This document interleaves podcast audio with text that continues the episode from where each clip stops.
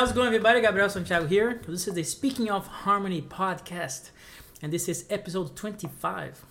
Well, first of all, thank you so much for everybody who came down to the uh, live uh, stream I did yesterday. I'm gonna link the video here so you can watch if you haven't um, so far. And I'm gonna be doing this these things um, weekly, as I said before. And thank you so much for being part of it and interacting and sending questions right? Don't hesitate to ask me anything. You know, leave in the comments in these episodes. And now it's a pleasure to be interacting with you guys. Uh, I've been featuring a lot of episodes with questions that you uh, posed in the comments. So it gives me a nice chance to kind of look into things you guys are interested in, and so we can talk about it, right? Before we go into the uh, subject of today's, for the sound, can I have idea what it is? Um, don't forget to subscribe to the channel, activate the little bell thing notifications, and this is all my social media stuff.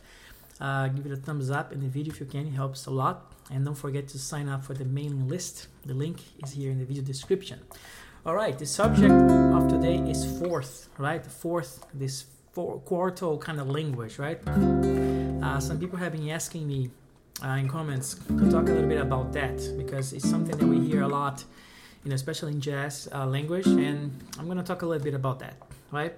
I think it's important to distinguish a few things from um, that might cause some confusions, right? We have uh, a quartal harmony, right? It's one thing, and then we have quartal voicings, right? I'd like to separate both uh, those because they are different kind of outlooks into a similar subject, right? So when I talk about quartal harmony, I'm talking about organizing the musical layers, right, in such a way that I'm not tied to a tertian harmony anymore, right? Meaning, for those who don't know that yet, um, you know, we used to organize things in stacked thirds, the harmony that we play, right? You have, right? You have C, E, G, so all thirds, intervals of thirds, right?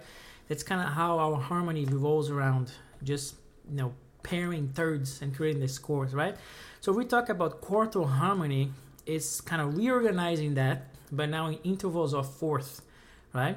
So instead of having something like this, right, we have something like this.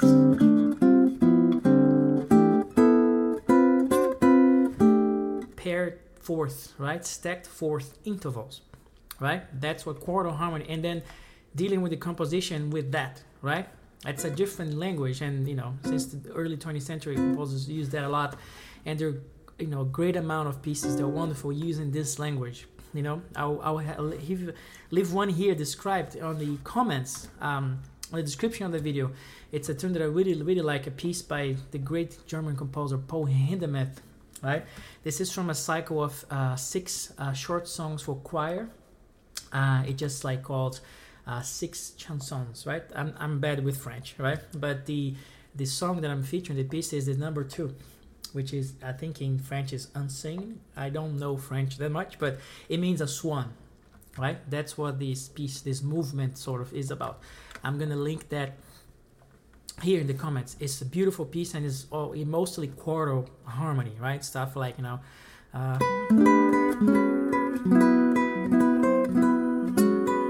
it's all kind of built into this beautiful um, quartal harmony, right? That's that. I hope you like because I really like this piece and for choir. That's Paul Hindemith. That's quartal harmony, right? But what we're talking about here today that most people really kind of attracted to is what I call the quartal voicings, right? What is that? Well, quartal voicings, I would say, is just taking that concept of stacked fourth and using fourth chords, but within a tonal context, right? Like a diatonic kind of tertian kind of universe, right? But instead of voicing the chords as triads, you know, like we do, right?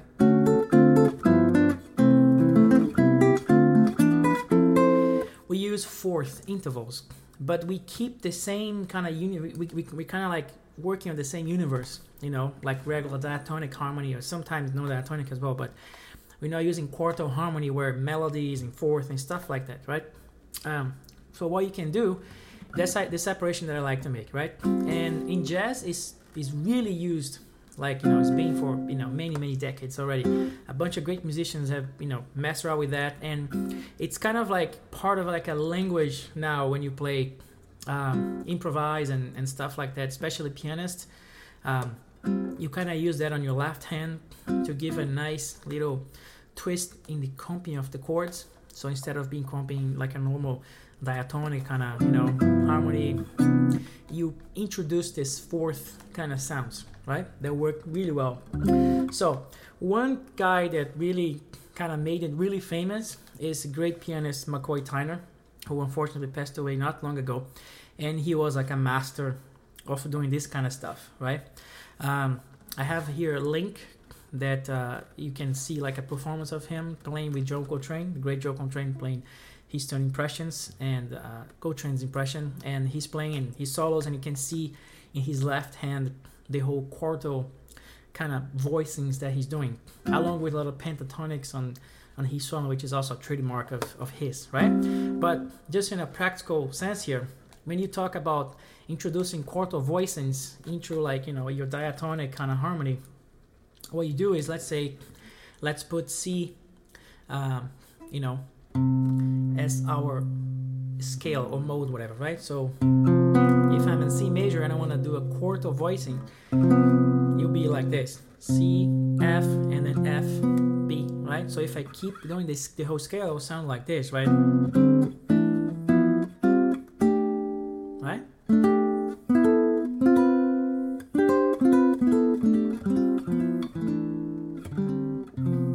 Right? That's the sound of me harmonizing C major using fourth intervals, right? If I take mm. instead of C on the bottom, if I put C on the top, it sounds really cool too, which is what most people use. So be something like this. Right? Using one string, so you can do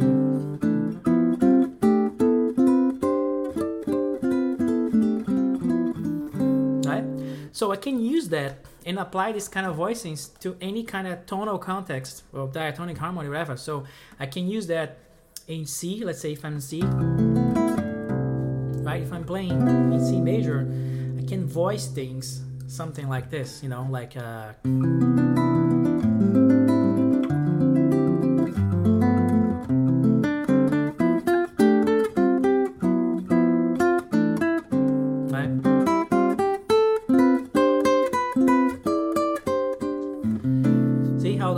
how it sounds very particular.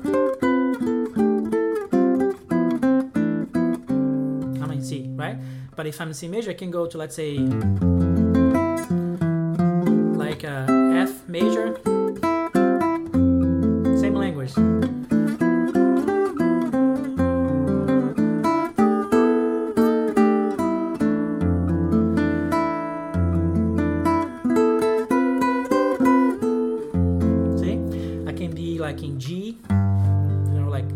gets a nice like sus four kind of sound.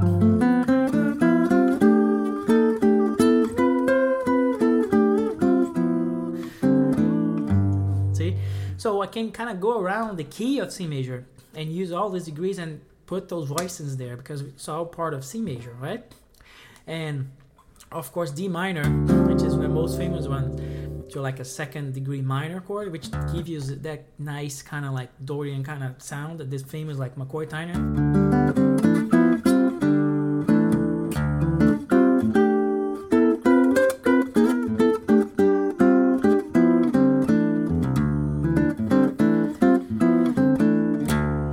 Right?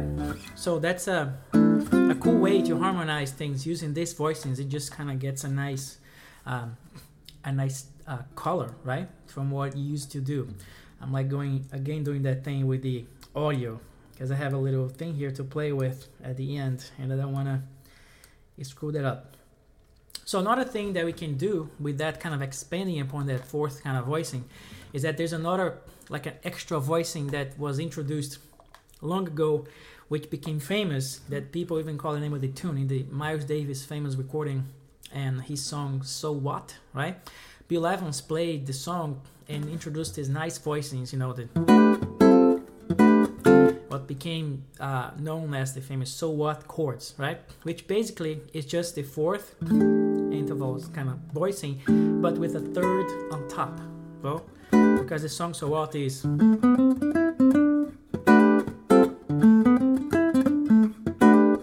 so see fourth with the third on top, third on top.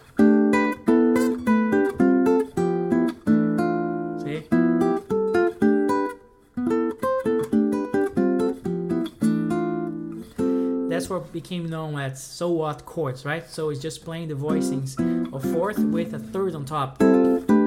With that, you can kind of go chromatic and.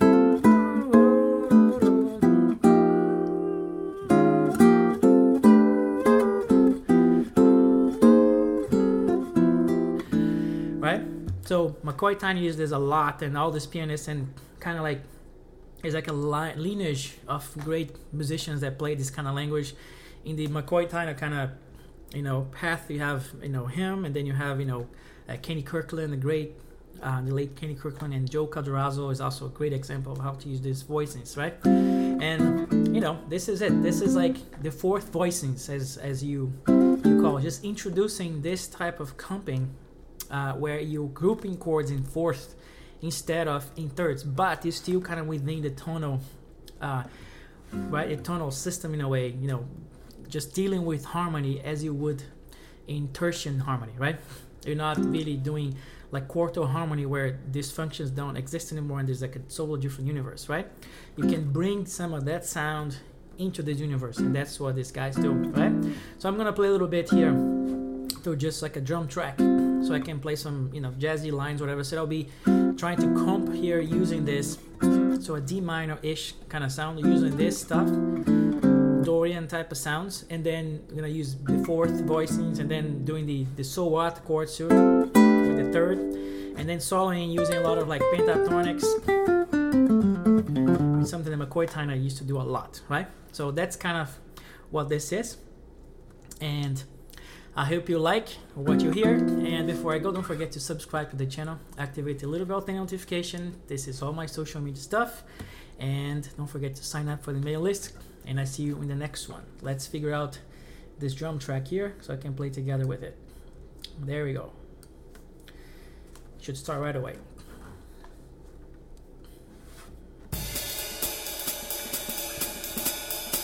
One, two, one, two, three, five.